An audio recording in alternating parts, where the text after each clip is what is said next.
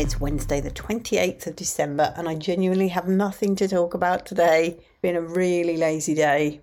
Went to the shops but didn't buy anything. Wasn't for anything specific. Just have a little mooch round. Had a look in a charity shop to see if I could find anything to start the project off in 2023 and realised that this is going to be really hard. To actually buy or make things that somebody actually wants is not a load of old tat and it's going to be very difficult. Actually, I did buy myself something. I fib. I bought myself a top, a sparkly top that I'll be able to wear for glitter and titter next year.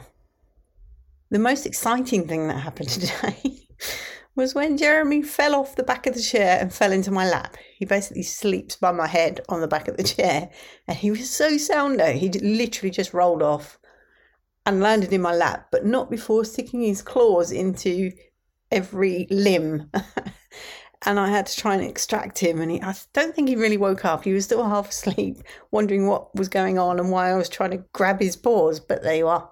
A painful but funny experience. Technically, I should have gone home today because I've run out of clean underwear.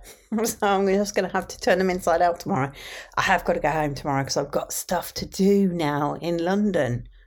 Getting my hair done, all the important things in life. And also, I need to stop eating. I have been grazing for, well, Wednesday. Yeah, so I came down last Wednesday, didn't I? So I've been grazing for an entire week. I think I know what one of my New Year's resolutions is going to be. Let's face it, it's the same one every year.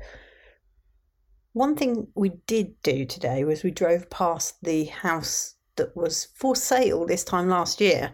I think it was episode two, Memory Lane, where I talked about the property that I lived in many years ago, and we went past that to see if it was in a better state. Slightly improved, but still needs a lot of work. It basically sold in August for a fraction of the price it was probably worth if it's done up. But it'll be interesting to see what it's like this time next year. Just for research purposes, obviously. Much love and gratitude.